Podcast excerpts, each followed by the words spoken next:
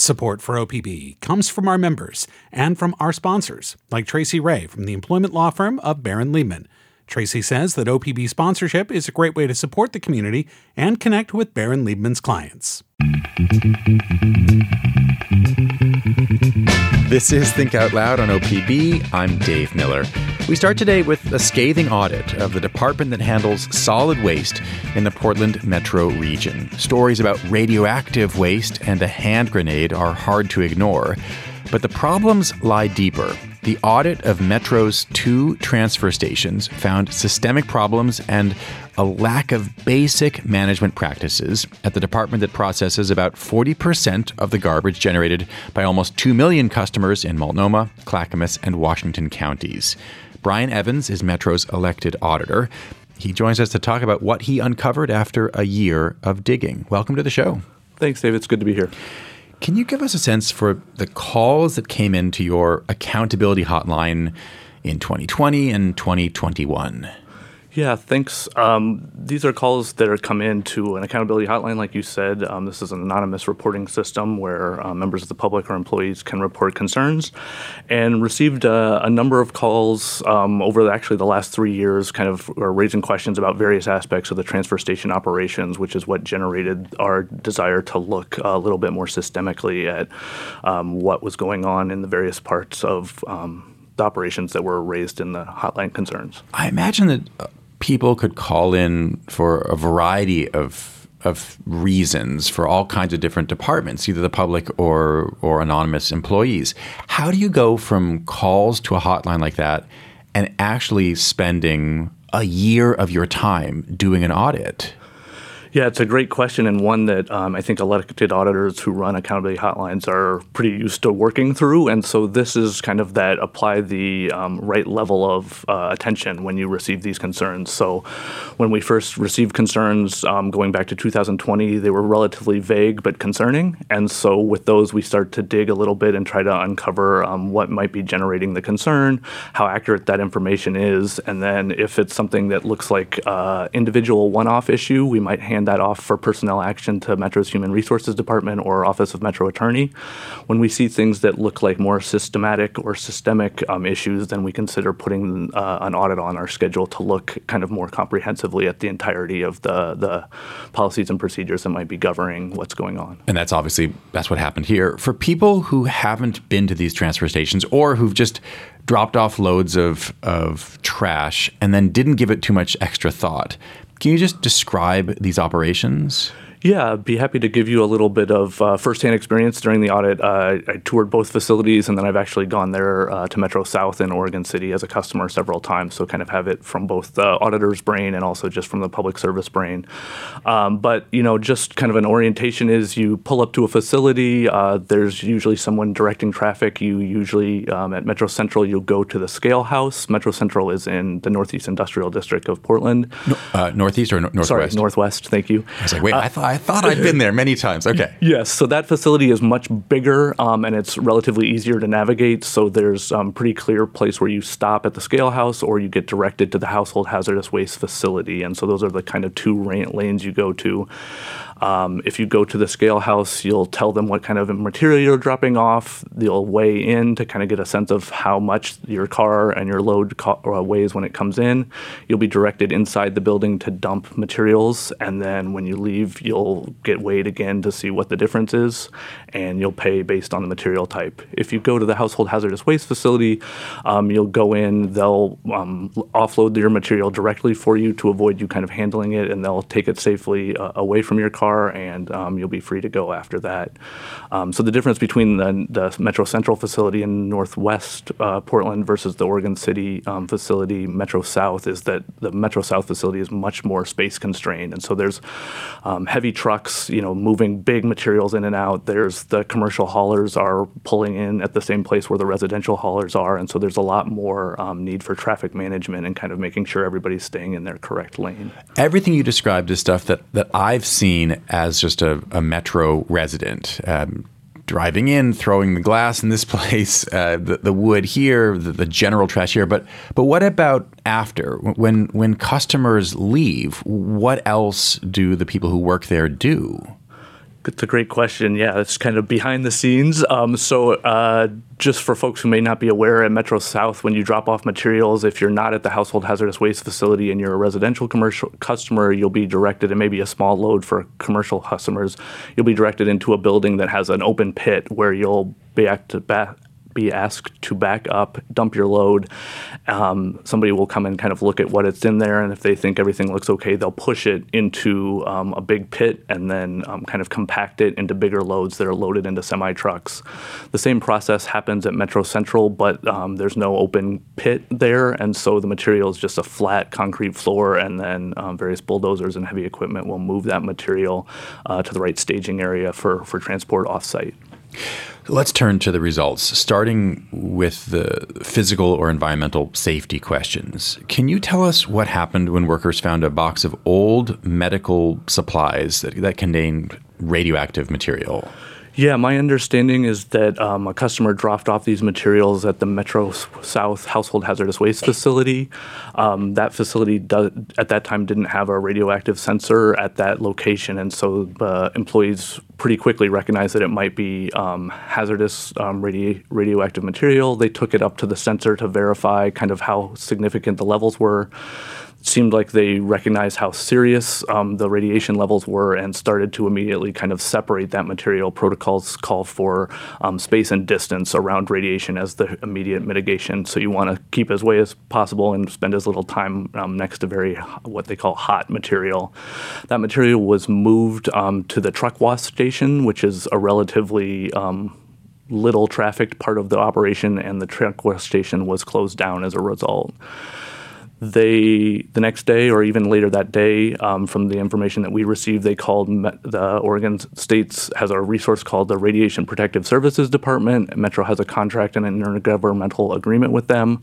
The next day folks from that um, operation in the state of government state of oregon came and inspected the material and um, suggested that uh, the material probably was not super uh, problematic from a health and safety standpoint, but they also were unwilling to take the material off site. And I think that was something that, um, from our uh, look at the incident report, kind of gave pause to Metro management. It was they were getting some mixed signals about how seriously they should take, um, you know, immediate action versus wait and see. And so they um, waited to see from the the Oregon State response um, for several months, and then once they didn't get a definitive answer, started to pursue some of their own solutions because they were still concerned.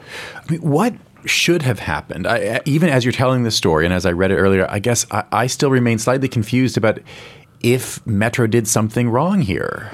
No, I think you're right, and I think that's part of the thing that we're trying to point out in this um, audit is that uh, safely handling these materials requires coordination and collaboration across different forms of regulatory environments. So the folks that are on site at Metro South, um, you know, there were some knowledgeable employees there who took that material and kind of did the safe thing.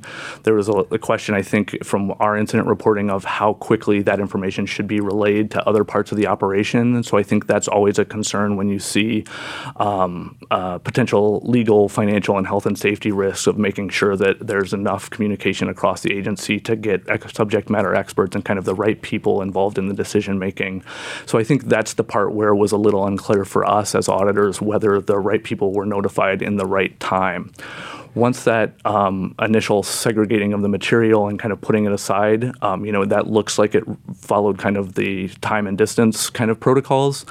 Um, the question then remains what do you do when your partner agency or when you get a different response from the regulatory agency, whether it's a federal agency or a state agency? When you have ambiguous information about that, it really puts Metro in a tough position. Do you, um, you know, one solution would be take the very risk averse approach and say we have to, you know, shut down this facility because we're unknown. The other is to say we think we've done enough to mitigate the risk, and we're going to wait and see what we hear from the re- other regulatory agencies. And then it seems that the the hand grenade. I can't even believe this is something that someone just drops off at a transfer station, but the story of the hand grenade intersects, in, at least in some way, with this radioactive waste. What happened? And I think that's exactly, Dave, where you're right, is where that combination of things that we see as auditors start to get us worried, where maybe individual decision making um, is completely appropriate, but when you start to have multiple risks piling up on the same facility, um, it becomes even more challenging to know the appropriate way to deal with it. And so in this instance, the material that I described previously, the radioactive material that was separated from the public and employees, employees um, ended up being the place where, in the emergency evacuation planning for that facility, where um, employees are supposed to congregate. And so when this grenade came in um, in March of last yeah, March of last year, um, th- you know, employees are now congregating, um, luckily for only a short time, but they're congregating appropriately following the emergency plan close to this radioactive material. And so that was something that I think for us um, really raised our eyebrows of even when things go relatively right in a very difficult situation, you might have some pretty significant risks that need attention. And, and I think space and distance, especially at South, is really a challenge because of um, how constrained and busy that facility is. You found a, a, shockingly high percentage of employees who didn't receive required annual training for dealing with various kinds of hazardous substances. 57% had not gotten asbestos awareness training last year. 97% uh, didn't get radiation safety training in 2022. But that is different to me than saying, metro workers are not physically dealing with radioactive waste in a safe manner or they're not uh, uh, dealing with asbestos in a safe manner. This is about a lack of required annual training. Is what did you find in terms of it, it, did you find a connection between that lack of training in 2022 and uh, and safety protocols being followed? Yeah, it's a great question. I think that one that's come up from the Metro Council and management as well, and so I appreciate the opportunity to explain that.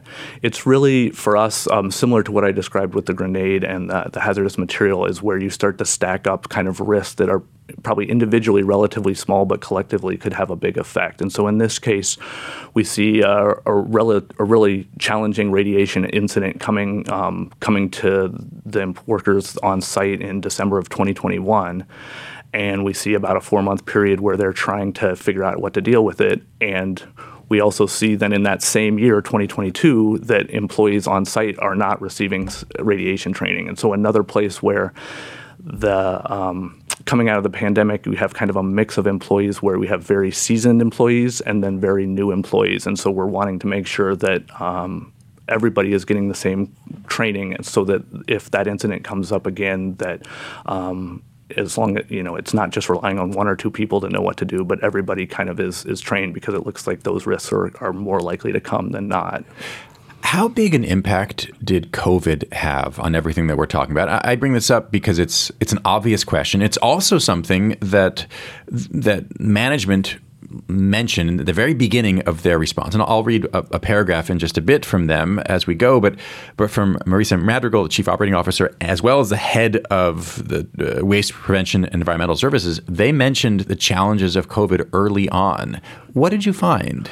Yeah, that uh, another great opportunity for me and, and us in the audit world to kind of explain where we're coming from on that situation. Where I think we see, um, you know, I've worked at Metro for you know since 2008, um, and so I've seen a lot of variation in the way that management responds to things. And you know, obviously, COVID puts an extreme pressure on folks like at the transfer station where the the facilities are expected to remain open.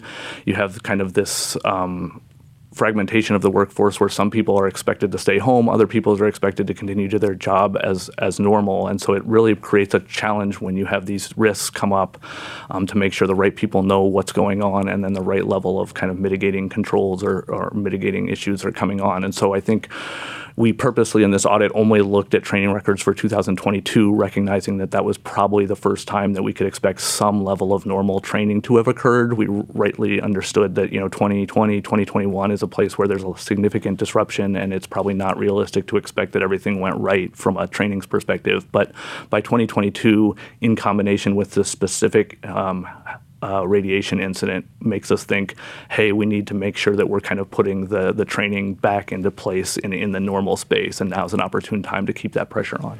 If you're just tuning in, we're talking right now about safety and financial problems that we'll get to in a second at two transfer stations run by Metro. Brian Evans is Metro's elected auditor. He spent the last year looking into this waste department. I want to turn to financial questions, and after we talk about radiation and grenades. Um, um, and you also outline some injuries that people who work at, at these stations have suffered. I can imagine financial questions seeming sort of less crucial but you actually devote a fair amount of, of time and energy to them. So, what do you see as the most significant financial problems? Yeah, I appreciate that question. Um, you know, that's I think for most people when they think of audit, probably their their mind goes to financial risk and kind of a financial lens, and that's definitely something that we bring as performance auditors to this. And then we're also trying to couch some of those financial aspects in the broader context of is Metro getting you know the the services or providing the services to the public that it said it would. In this situation, I think it's a uh, for specific to the financial risk we found here. It's a very similar um, maybe parallel or, or, pattern that we see where there's um, some good intent on paper and some good structures on paper, and then you have this disruption from COVID and kind of this um, long-term relationship with contractors that start to make it um, difficult to know kind of where it's time to say stop. Hey, we need to either adjust the contract or stop. We need to make sure that we're getting compliance with this contract. And so for things that are such critical services like garbage and recycling, um, there's a lot of money involved, and there's also a need to keep those um, public services going. And so trying to find that right trade off of where's Metro's risk tolerance from, hey, something's going wrong and we're going to slowly kind of trying to correct it versus, hey, we need to kind of have a hard stop and say, hey, this is a place where we kind of say it's, it's time to, to get, tighten things up. I want to read part of the response from management. I should say that overall, they, which is not uncommon with, with these audits, they agreed with the vast majority of your, of your recommendations, and then they had some quibbles here and there about how they plan to implement your recommended changes. But they did say this early on. Most governments can go a long time without encountering the kinds of risks Metro manages each and every day at our transfer stations. The audit references a few of the more difficult scenarios we encounter, such as receipt of radioactive materials, explosives, and other hazardous materials like asbestos. Metro takes the safety of our employees and our statutory responsibility to receive these materials seriously because our entire community is safer when these dangerous materials are quickly identified and disposed of properly. Nonetheless, your report identifies some critical deficiencies in training and contract oversight that my office, WPES, Finance and Regulatory Services, Information Technology, and Human Resources are committed to addressing with urgency. What do you make of the overall response for management? Yeah, thanks for that question. Um, for us as auditors, it's always great when we have a responsive management and kind of a, a, a management that doesn't f- try to find every flaw in our work or, or try to find an explanation for every problem that happens, but really recognizes. And I think that response really speaks to it, to you know the credibility of management in this space to say, hey, yes, we recognize very similar risks. We're doing our best. Um, things don't always go as as we would hope, um, especially during a global pandemic, and we're kind of committed committed to to righting the ship. And so I really appreciate that from management.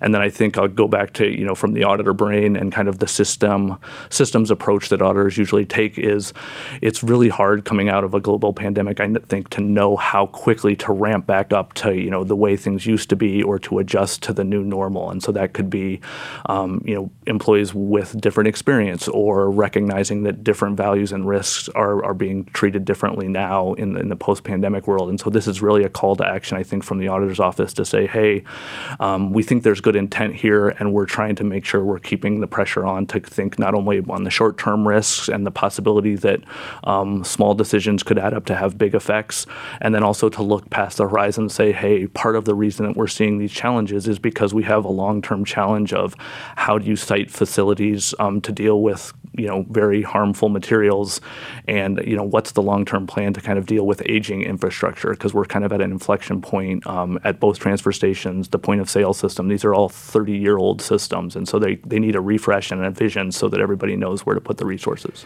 Um, you're being very positive right now, but you wrote this in the report. The weaknesses identified in this report indicate a lack of basic management practices and commitment to a long term vision for Metro's part of the regional solid waste system. When I read that, and, I, and I've we've talked to a lot of auditors over the years, that strikes me as about as close as, as auditors come to saying this is a complete mess. You, you you write in careful ways in general, but but that's a that seems like a pretty serious smackdown. I'm just I'm curious. You've been doing this for a while as well. You've been a Metro auditor for nine years. Can you put this audit in perspective? Yeah, I, I, I, appreciate the, getting a chance to talk to that because uh, auditors are very careful with their word choice, and in this case, you know, um, really chose to kind of lean into some more of the um, eye-opening examples and kind of tone around management culture. And because I think it's one of those things where um, once it starts to to once you once you don't have those mechanisms to get feedback to kind of get it on the right course, it's very hard to get it back on the right course. And so I think that's really what the intent here is to say, hey, we think there's still good intent here, and now we need to see those actions and kind of that um, pace and that that attention to detail to make sure that uh, the intent is matched with some words. Brian Evans, thanks very much. Appreciate it. Brian Evans is Metro's auditor. Members make Think Out Loud and all of OPB's independent journalism possible. Support the next fascinating story and join in as a sustainer at opb.org/pod.